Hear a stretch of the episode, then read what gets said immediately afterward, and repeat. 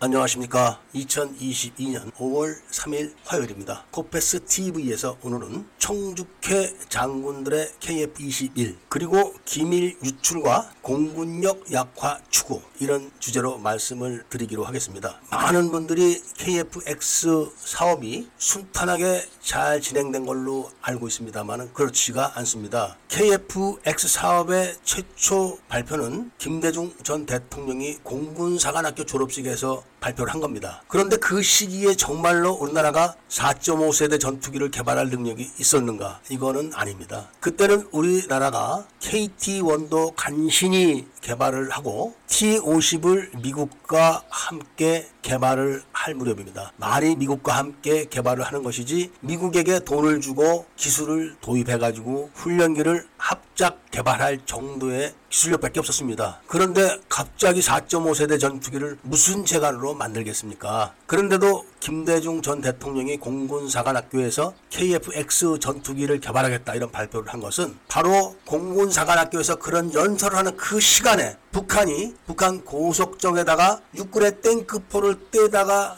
달고 있던 시간입니다. 그러니까 김대중 전 대통령이 중국서 북한 경찰을 납치해서 안기부에서 고문했던 사건이 다 들통나가지고 북한에게 약점이 잡혀가지고 NLL 무효화를 이룩해주겠다는 비밀 협정을 맺은 거죠 그때. 그 비밀 협정을 무력으로 공개하기 위해서 북한이 바로 제2연평 해전을 준비하는 것을 감추려고 했던 겁니다. 그때 바로 우리나라에서 북한으로 계속 북파를 했던 북파 공작대 의 북파를 다 중단을 시켰고 바다에서 북으로 침투했던 특수 부대들을 다 침투 중단을 시키면서 뭘 약속했냐면은 해군 정보함을 도입하고 무인 정찰기로 정보를 습득하겠다 이런 발표를 했습니다. 그래놓고서는 해군 정보함에다가 지상에서 사용하는 무인 정찰기를 투입해가지고 몇 달 만에 못 쓰게 만들어 놓고 다 창고에 놓고 방치해버린 거. 이렇게 해가지고 북한에서 제2연평 해전을 준비하는 정보를 남한에 알릴 방법이 없었던 겁니다. 그리고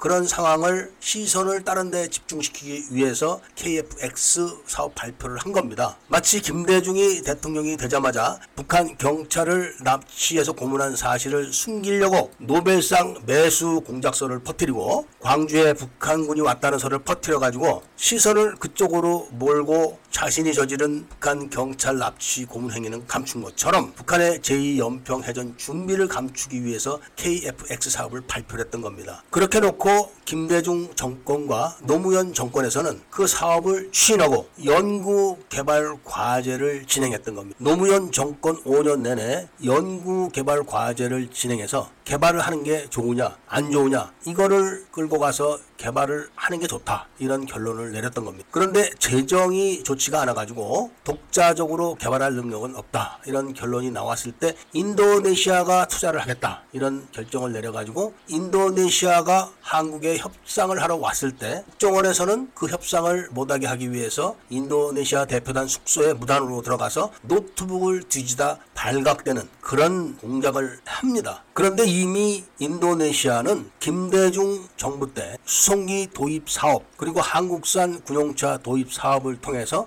각각 4천만 불씩의 비자금을 마련했던 그런 사이였기 때문에 국정원의 그런 방해 공작은 신경도 쓰질 않았습니다. 괜찮다 이렇게 넘어가 버린 거야. 왜냐하면 인도네시아는 한국 KFX에다가 투자를 하고 카이는 인도네시아에서 추진했던 수송기 개발 사업에 투자를 하는 그런 쌍방 투자 협정을 했기 때문에 그런 겁니다. 그런데 문재인 정부에 들어와서 바로 인도네시아와 그런 협상을 해가지고 사업을 추진하던 카이 사장을 부정부패 혐의로 구속을 시켜버렸죠. 그런데 카이 사장이 1심 재판에서 죄가 없다고 풀려나온 겁니다. 그때부터 인도네시아가 바로 한국 정부에다가 앙심을 먹게 되는 겁니다. 그리고 돈도 내지 않고 버티기 시작한 거죠. 그런데 그 일이 있기 이전에 어떤 일이 있었냐면은 바로 박근혜 정부가 강력히 드라이브를 걸자 거짓말로 사업 보고를 한 겁니다. 미국에서는 처음부터 4대 기술을 안 준다고 했는데 미국이 4대 기술을 준다. 이렇게 거꾸로 박근혜 정부에게 보고를 해가지고 사업을 추진하게 하면서 막상 사업을 시작하게 되자 미국이 그런 사실을 안 준다고 했던 것이 확인되는 그런 작전을 쓴 거죠. 이거는 노태우 정부 때 북방 정책으로 남북 평화 회담을 하려고 평양에 갔던 한 대표단에게 국정원에서 가짜 대통령 지시서를 만들어서 보냅니다. 즉각 귀환하라. 이 지시서를 받은 대표단이 급거 남한으로 돌아오게 됐는데 돌아와 보니까 대통령 지시서가 거짓이었던 게 드러난 거죠. 그리고 그런 가짜 훈령서를 만든 장본인이 바로 총죽회 회원이었던 것도 지금은 다 드러나 있습니다. 이런 것처럼 가짜 보고서를 올려가지고 사업을 방해를 하려고 했고 미국이 4대 기술을 안 준다고 했기 때문에 KFX 사업은 끝나는 걸로 되었지만은 국산 기술로 돌파하겠다 이런 결정이 내려져 가지고 결국은 KFX의 4대 기술이 개발되고 실체가 드러나게 된 겁니다. 그렇게 되니까 바로 KFX 그러니까 KF21의 모든 기밀이 통째로 다 어디론가 가버린 겁니다. 심지어는 소스 코드까지 다 줬다고 합니다. 물론 KF21만 그랬던 것이 아니라 잠수함 기술, 원자력 기술 이런 것들이 모두 다 해킹이라는 명분으로 다 중국으로 건너간 겁니다. 뿐만 아니라 그 시기에 휴전선과 동서남해의 감시 카메라를 다 중국제로 도입을 해가지고 backdoor를 심고 spyware를 심어서 고성 GP에서 탈북자가 재월북을 하는 것을 못 보게 누군가 원격으로 시간을 틀리게 조정해 놓은 것까지도 다 드러났습니다. 상태가 이 정도가 되면은 빨리 모든 것을 재점검을 해야 되는데 이런 기회를 틈타 가지고 즉각적으로 KF-21의 공대지 미사일 국산화를 하겠다는 결정을 내려버립니다. 수출을 위해서 국산 미사일이 필요하다 이런 명분이지만 수출을 할 전투기의 소스 코드까지 다 중국으로 넘긴 사람들이 그게 할 말입니까? 중국은 KF-21이 지상 실험을 할 때 10년 전에 지상 실험을 끝냈던 FC-31을 그때 지상 실험을 했다 이렇게 선전을 하면서 그 기체를 전시까지 했었습니다. 그리고 중국 공군에서조차 도입을 꺼려서 제식 번호가 없는 FC-31이 갑자기 모든 문제를 다 극복을 해가지고 수출하겠다 이런 발표와 함께 수출 전담 사무소를 개설해가지고 현재 사우디아라비아가 FC-31을 도입한다는 그런 설이 나오고 있기까지 합니다. 중국이 내놓은 FC-31은 미국의 F-35를 카피해서 만들었다고 하지만 카피가 제대로 안 돼가지고 성능이 나오질 않아가지고 중국 공군에서조차 도입을 안 했고 제대로 팔리지도 않은 기체입니다. 그런데 KF-21이 발표되고 나서 갑자기 성능이 좋아지고 수출이 된다. 이런 것은 한번 짚어봐야 된다. 이겁니다. 뿐만 아니라 대우 해양도 잠수함 기술이 다 유출됐다고 신고를 했고 갑자기 중국에서 서구식 잠수함을 개발해 가지고 시험을 하고 있는 게 동국권 국가 해군 장교에 의해서 사진이 공개되기도 했었습니다. 이런 만신창이화된 KF-21이 드디어